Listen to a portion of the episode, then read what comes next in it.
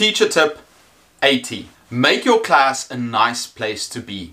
Spend time on classroom decor. When students come into a classroom, the first thing they see is going to be their first impression. So make sure that your classroom is colorful. There are lots of examples of work on the walls, maybe some topics that you will cover in class. Make it a pleasant place to be. A student's environment has an effect on how hard they will work and whether they respect their teacher and their subject. So as teachers, we should create a nice environment for them to study in. We should make it colorful, put up lots of pictures, use some of the projects that you've done before, or have perhaps some pictures of icons in your subject on the wall so that students are surrounded by the subject that you teach. It is also good for parents when they come and visit, they can see examples of what is happening in your classroom. Students should also respect their environment, so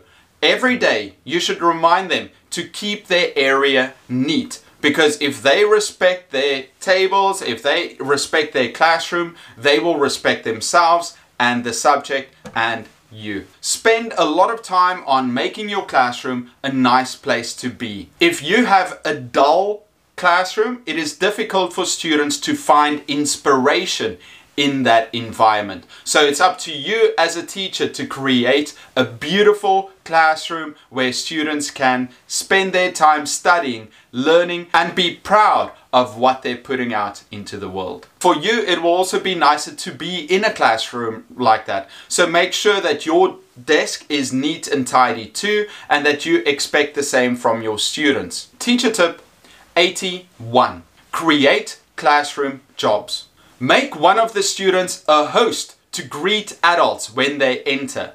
Have a class captain that you can give tasks to and have someone to throw away, students to clean the class.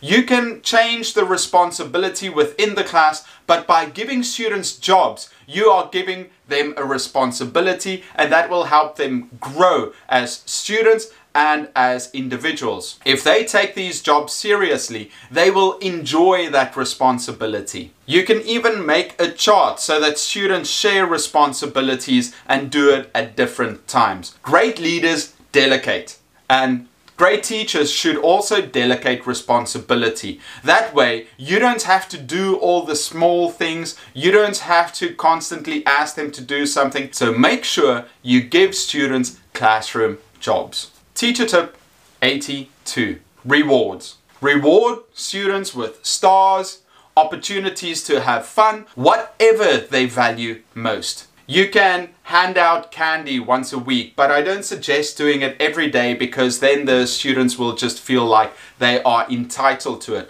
I think that is a big issue we have. If you give out stars, if you give out opportunities to have fun, make sure that it's worth it. And they have to work hard to get it. Because a lot of students will just become entitled. They'll do something just for that reward. And of course as teachers we know that we have to build that intrinsic reason for them to be working hard. They shouldn't need rewards, but it's a nice extra for students to feel like, wow, you know what? I received something. You can make it a classroom reward or you can make it individual rewards. It's up to you. A good idea is also to ask your students, okay, what do you value? What do you want in this class if you worked hard? Give them the opportunity to watch a movie or perhaps read books or do something interesting, play outside once a month. There are many different rewards that you can pick. Talk with your students, talk with other teachers, and find some interesting ways to reward them.